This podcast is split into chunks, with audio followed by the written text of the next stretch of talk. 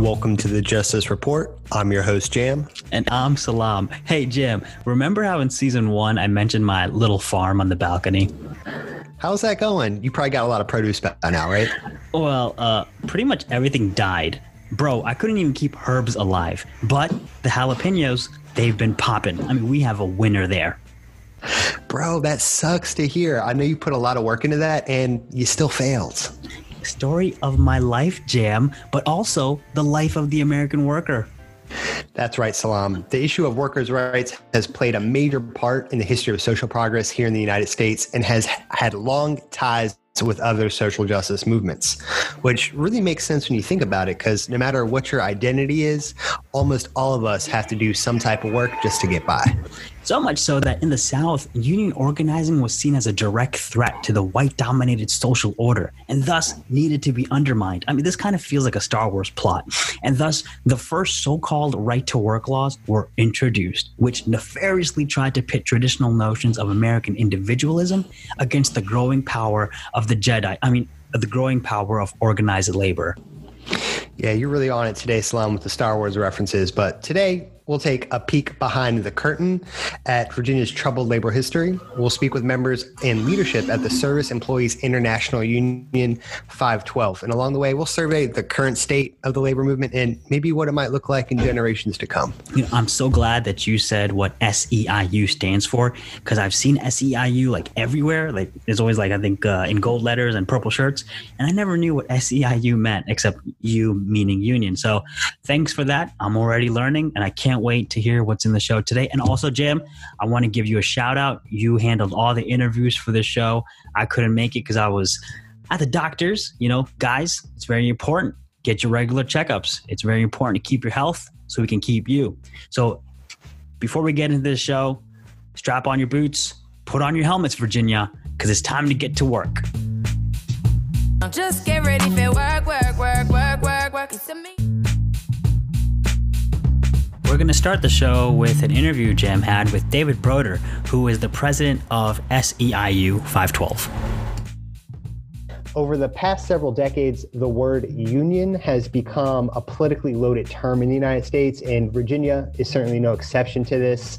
So, for starters, Dave, could you explain what is a union? Sure. Thanks so much for having us. A union is the very simple but very profound idea that we are stronger together. A union is the organization that, when workers band together and unite, um, is the vehicle for which they can uh, bargain or advocate for a better future. A union is how working people have always come together in this country to improve their lives, the lives of their families, and the lives of everyone in their community. So, unions are how we win raises, unions are how we win um, improvements in our pay and benefits, but also how we raise the minimum wage for everyone, how we ensure that every single Virginian and every American is safe on the job and safe in their community. Mm.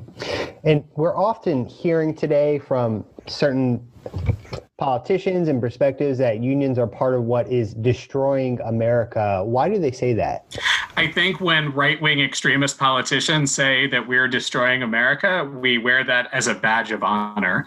They say that for the same reasons that the powerful, that large corporations have always attacked working people and always attacked unions, which is we are one of the few things that can challenge the rigged system that they have built so that they can prosper uh, at the expense of everybody else, right? There's a reason why uh, corporations spend hundreds of millions of dollars trying to convince workers and the public not to join unions. It's the same reason why they spend all that money to convince people not to vote or to block them from voting, which is they know that when working people come together and unite in a union, that they are going to be held accountable, that large uh, corporate interests are going to have to pay a living wage, are going to have to provide benefits and safe workplaces.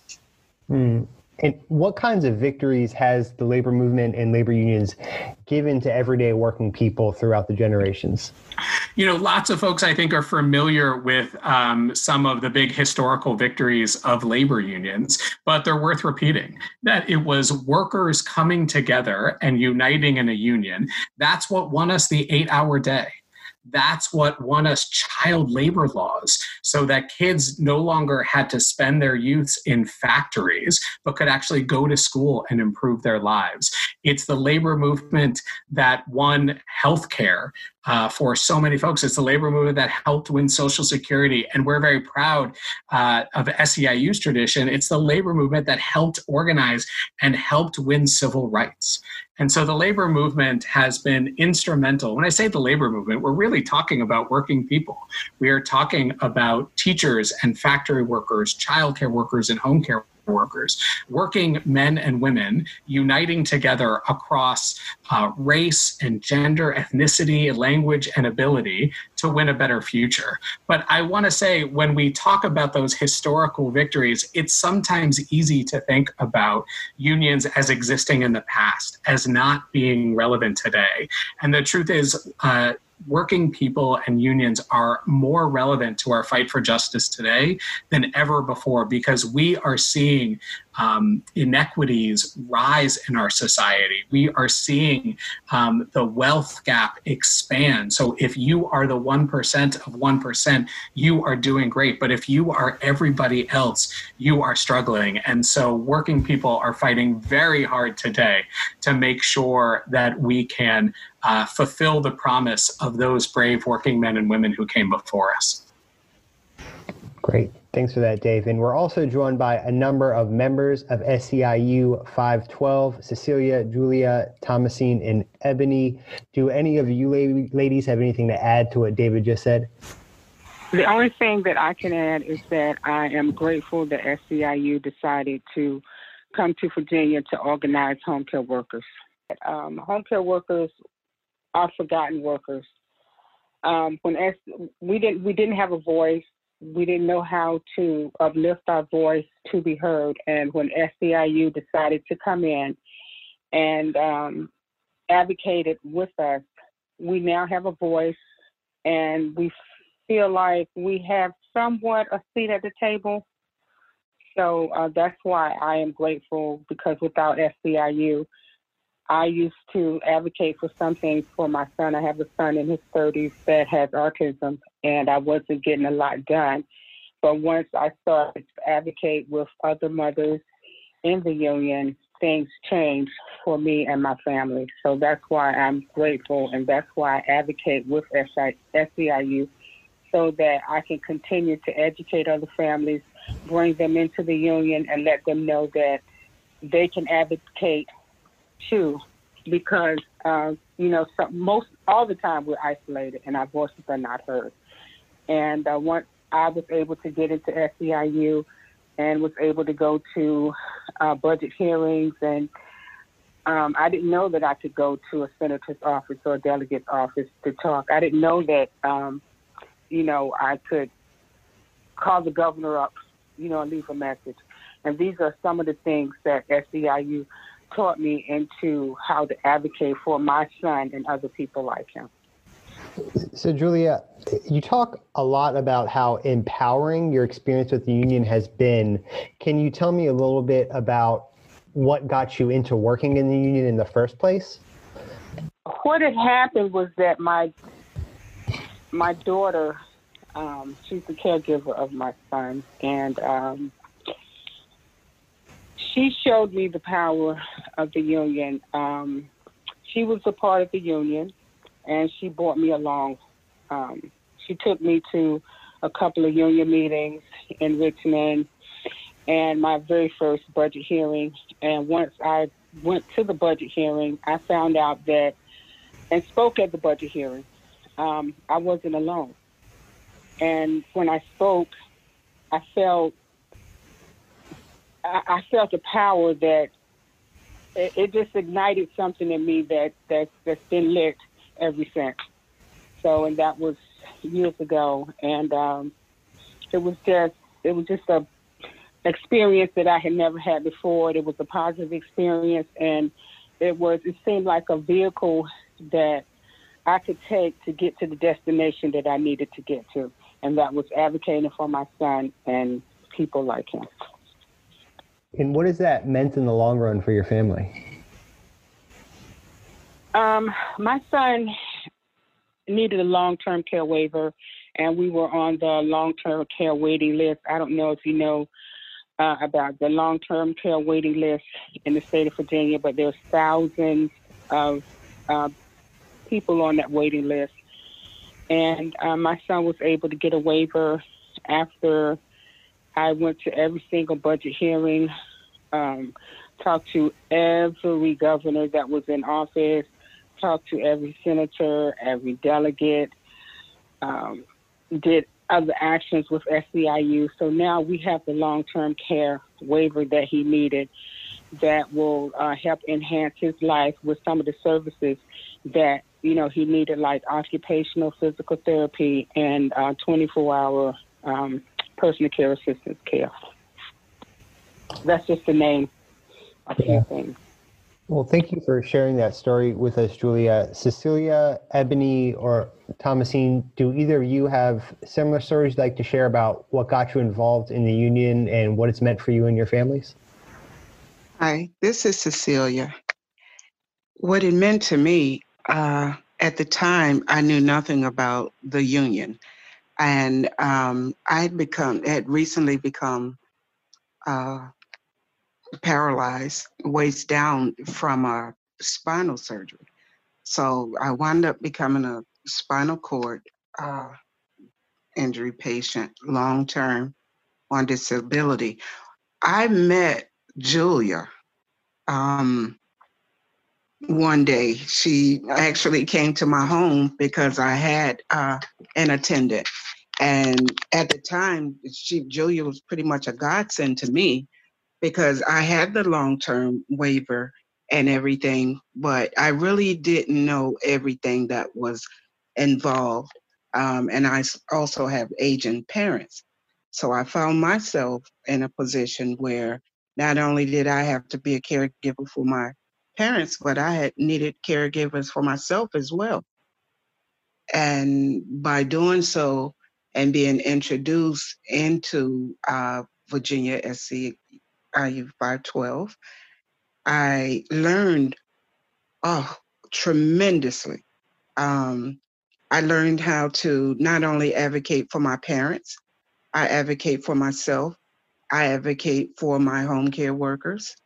Um, started, I come from a generation of home care workers actually. My grandmother was a home care worker. My mother was a home care worker um, I learned at the age of 10 how to care for my grandfather. Um, and I mean, in depth on how to actually care for a patient. And, it, it really sparked my interest. So when I met um, with Julia, I went to a meeting and then I met uh, governor. I met uh, quite a few delegates as well as sen- senators. Uh, I actually learned how to go to a general assembly and what that entailed, and I even spoke at a couple of them. So that that ignited a fire uh, in me to help advocate for my parents, myself, but others and I advocate for my attendance as well. So without SEIU Virginia 512, honestly, I really don't know where I'd be at this point, but it ignited a passion. I joined the board of directors and I actually, it was a lot of confidence that the union helped to instill in me. So yeah, I'm a lifetime member. That I, I can't say enough about Virginia 512. Hi, this is Ebony. Um, what it meant to me to be in a union, it's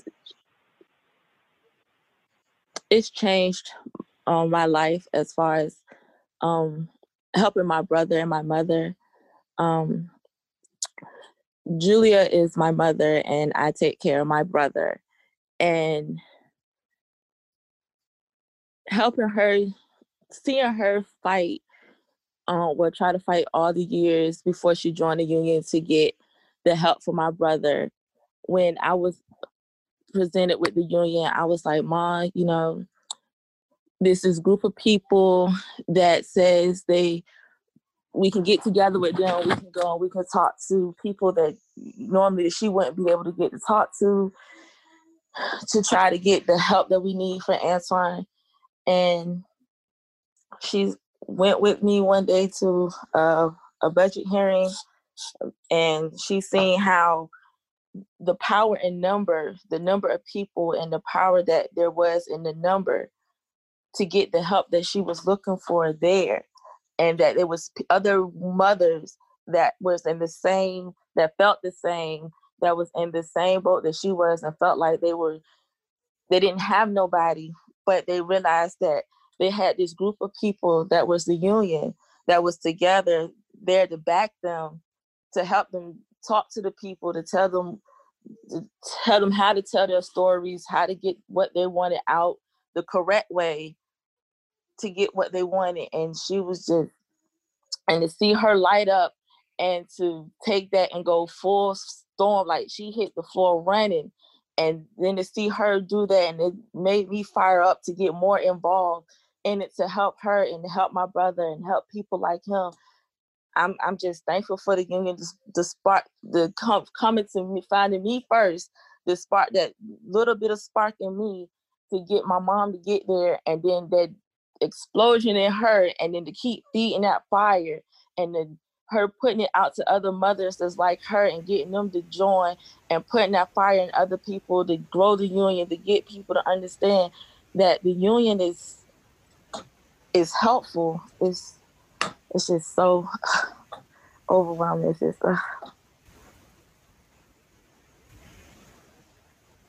Ebony, that was an amazing story. You talked about when you were in the budget hearing and being around folks that are in solidarity with you and how that inspired you. Can you tell me a little bit what you were thinking in that moment?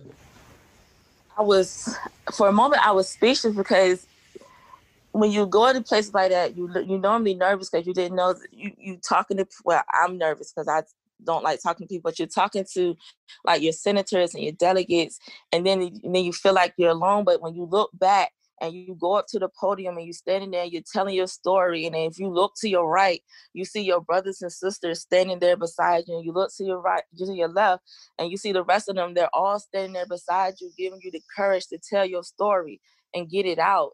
Is is like a like you're not alone. The solidarity of family is like we're family. We're right here behind you with every step of the way with you. And and that just felt great to have that. Yeah gives you a sense of power on the inside. Yes.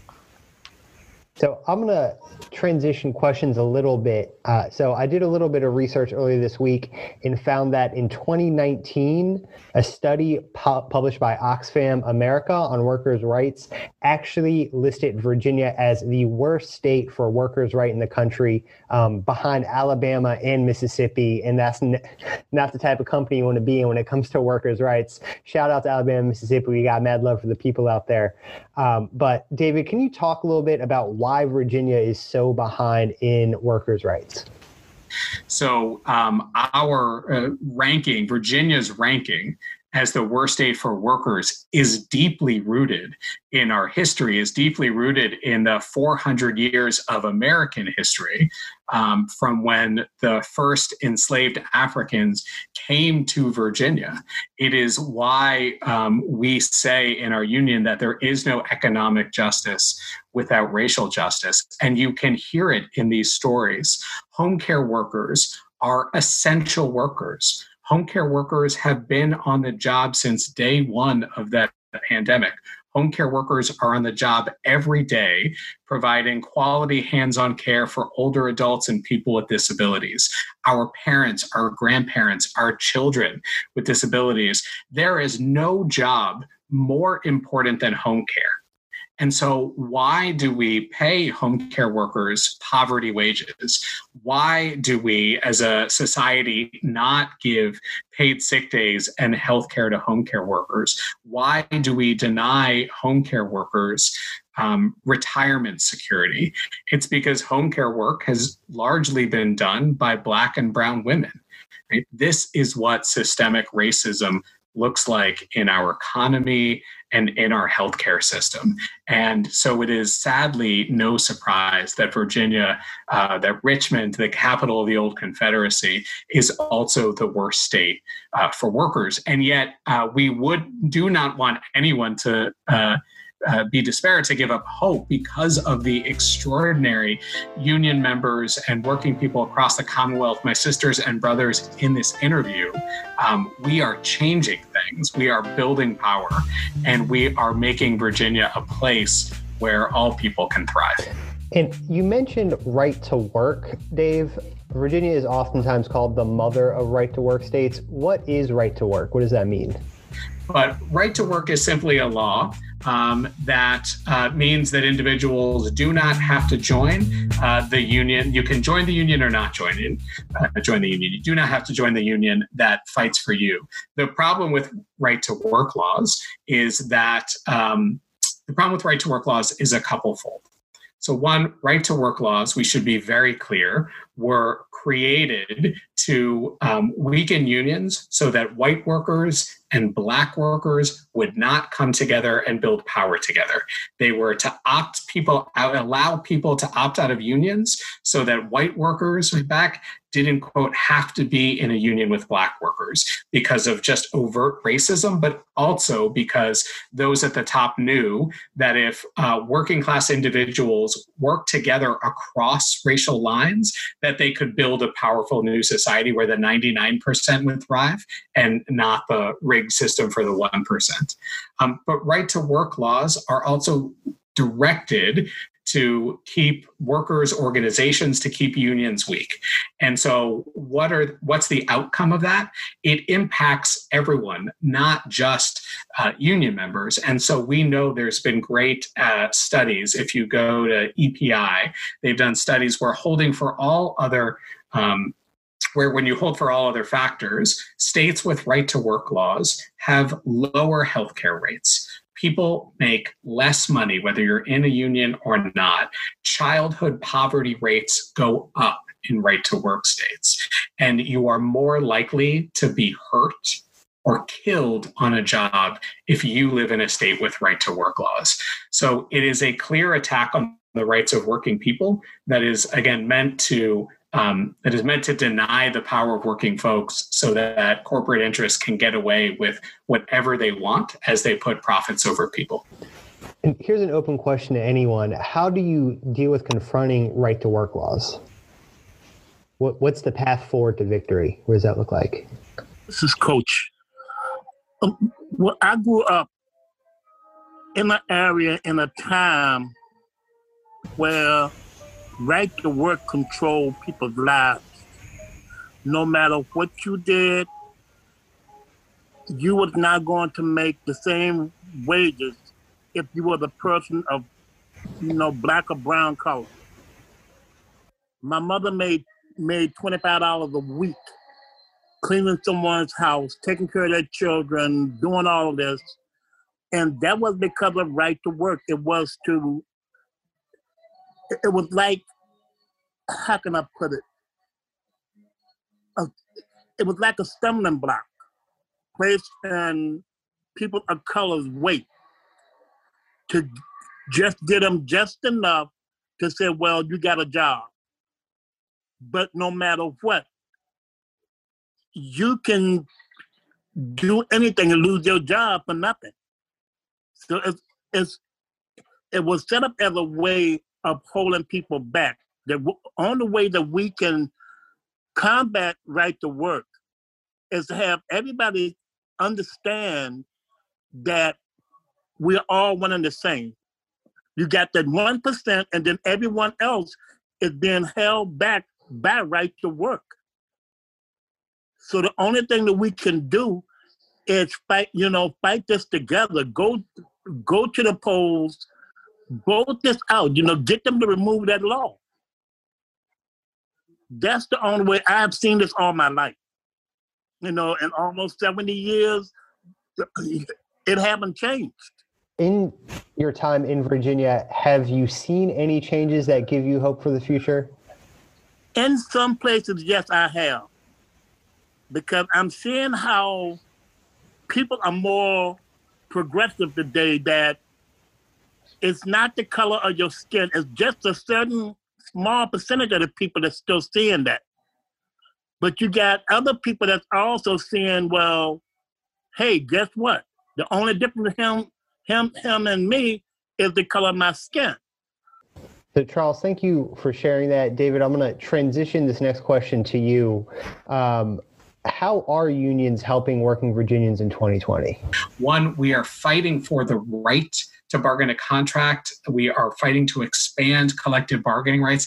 It is a universally recognized human right to come together with your coworkers and bargain a contract, even if that right is under attack in America. But what we're also doing is we're using our power. We are not defined by any one labor law or any one contract. So working people are coming together, union members, their friends, their family, and they are passing laws at the local, state, and federal level. They're passing budgets that invest in the community. The Fight for 15 is such a great example of how when we come together, use our collective power and be bold that we can, even without a traditional union structure, the fight for 15 raised wages for tens of millions of Americans.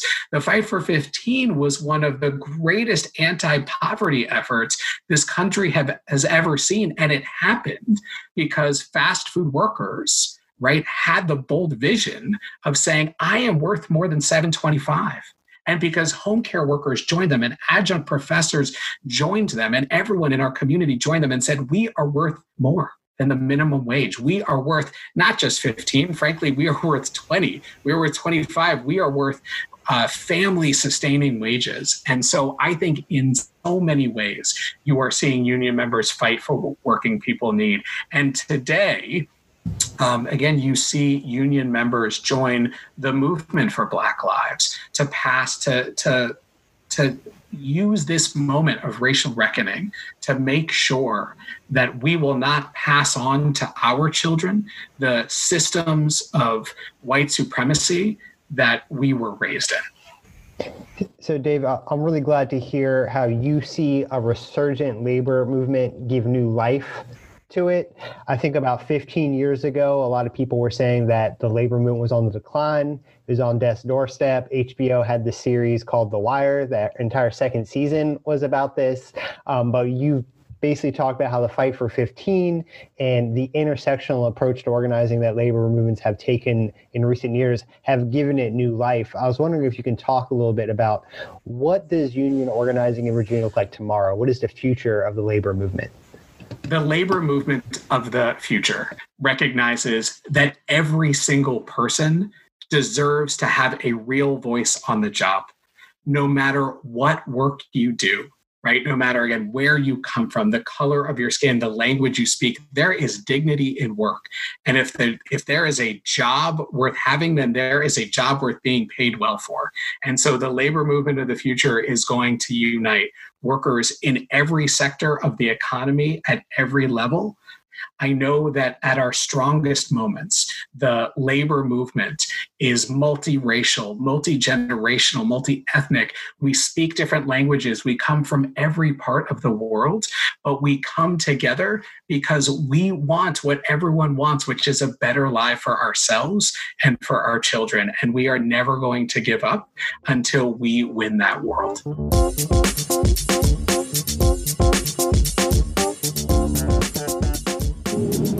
So, Jamshid, what did we learn today? Well, we learned that on a personal level, joining unions have a real material impact on its members' lives. Additionally, membership in union is oftentimes the first time its members feel such an immense amount of support and solidarity from others, effectively empowering them to take on leadership positions in all sorts of facets of their lives. Well, I mean, that's a high and mighty way of looking at things, but I learned that a man named Broder leads a Broderhood. also, big picture, we learned that anti union policies are directly tied to the history of racism and white supremacy here in Virginia. So, we'd like to give a special thank you to the members of SEIU 512 for agreeing to be interviewed for this special. Shout out to mom and daughter combo, Julia and Ebony, Cecilia, and Charles, aka Coach. And we'd like to thank you, the listener of this program, for supporting us. If you're sitting in your car listening to this program now, please make a note to rate and review our podcast on Spotify, Apple Podcasts, or wherever you get your podcasts as soon as you arrive at your destination. With all the social distancing, rating our show is effectively giving us a high five especially if you give us five stars. I mean, that is a high five in two ways. Please be sure to check out the Justice Report every week at 12:30 p.m. on Wednesdays at 97.3 Richmond Independent Radio WRIR FM or stream us on your podcast platform of choice. We'll see you all next week. And remember, it's never just us for justice. This is the Justice Report.